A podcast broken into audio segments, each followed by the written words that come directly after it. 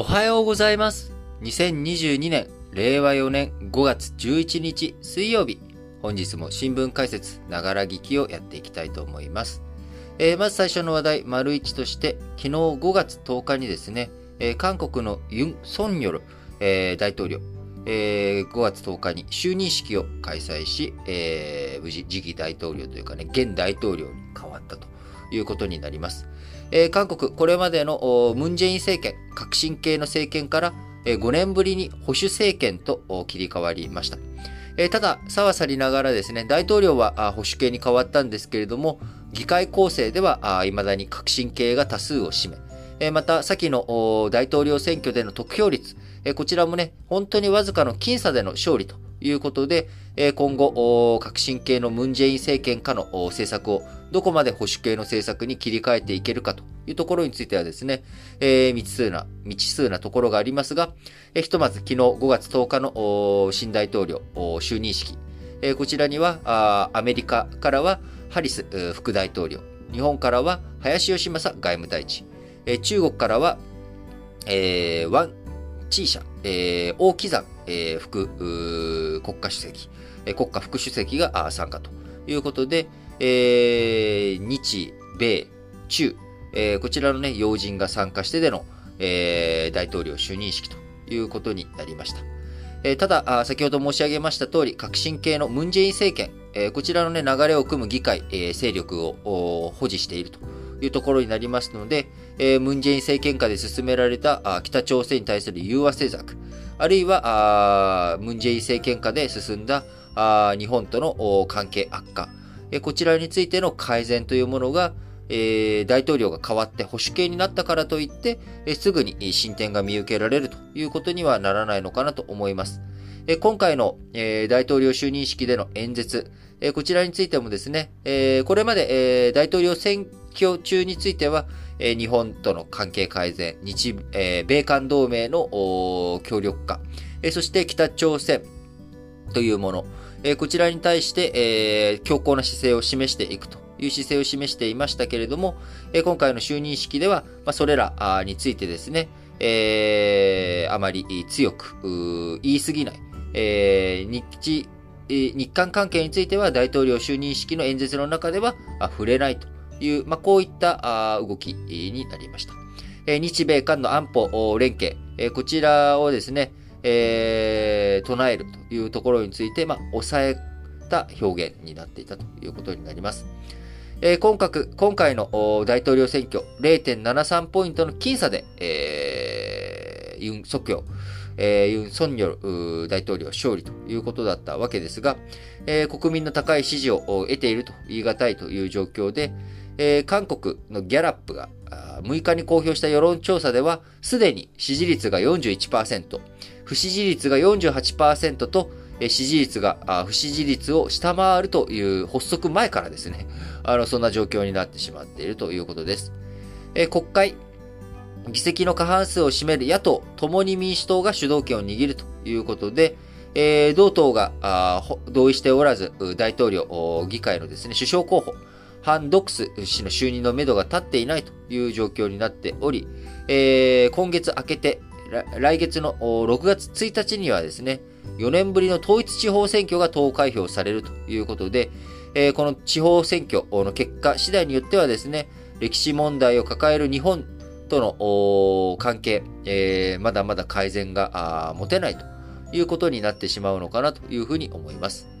えー日本と韓国の間、あ懸案事項たくさんございますけれども、えーまず、大きな問題は歴史問題に絡む問題で問題ですよね。えー元徴用工訴訟、えーこちらあ、日本企業の資産、現金化する手続きが進んでおり、えーもし、日本企業の資産が現金化されるということになればですね、えーこちら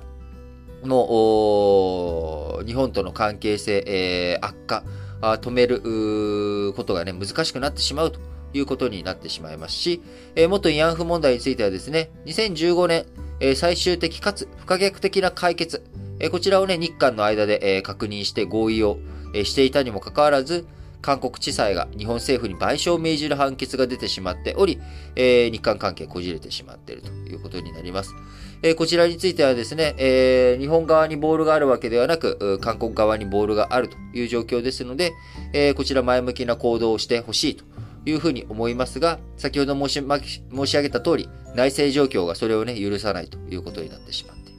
で、日本、あまあ、こういったあ日韓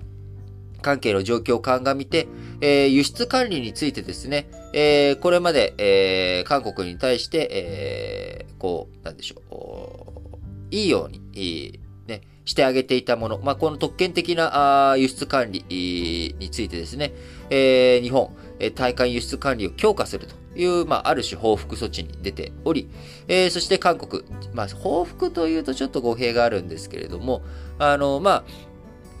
もともと特別なね、ホワイトリストから排除したっていう話なので、えー、まあ、どちらかというと、韓国のね、まあ、対北朝鮮政策とか、まあ、いろんなところでの、この輸出管理のところに穴があるところを、まあ、改めて、えー、淡々とね、穴があるので直してくれという話にしているというところではあります。えー、そして、え、軍事関係、えー、あの北朝対北朝鮮問題を抱える中、日本と韓国、軍事的な、ね、安全保障上のいろんな協力関係をしていかなきゃいけないんですが、えー、G ソミア、あこちらはね、韓国が破棄を日本に通告、その後、通告の効力を停止ということになっておりますけれども、えー、防衛交流、韓国軍のね、レーダー照射などの話もありましたので、まあ、合同訓練止まった状態になってしまっている。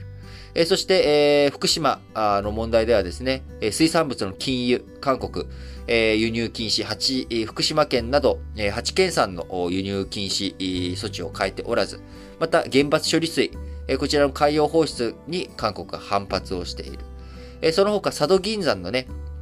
世界文化遺産への推薦に韓国が反対しているなど、いろんなところで日本と韓国の間、関係性が悪いということになっておりますが、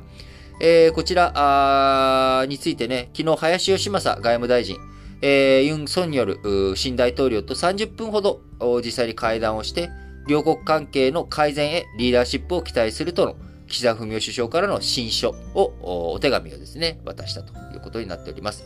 えー、ユン氏からは日韓関係を重視しており、関係改善に向けてね、えー、共に、協力したいというふうな発言が出ているわけですけれども、えーまあ、この後ですね、日韓関係どういうふうになっていくのか、そして、えー、中国との、ね、関係性においても、えー、在韓米軍の地上配備型ミサイル迎撃システム、タード、えー、こちらをね、追加配備するという主張をしておりましたが、あ中国側からのね、反発ということで、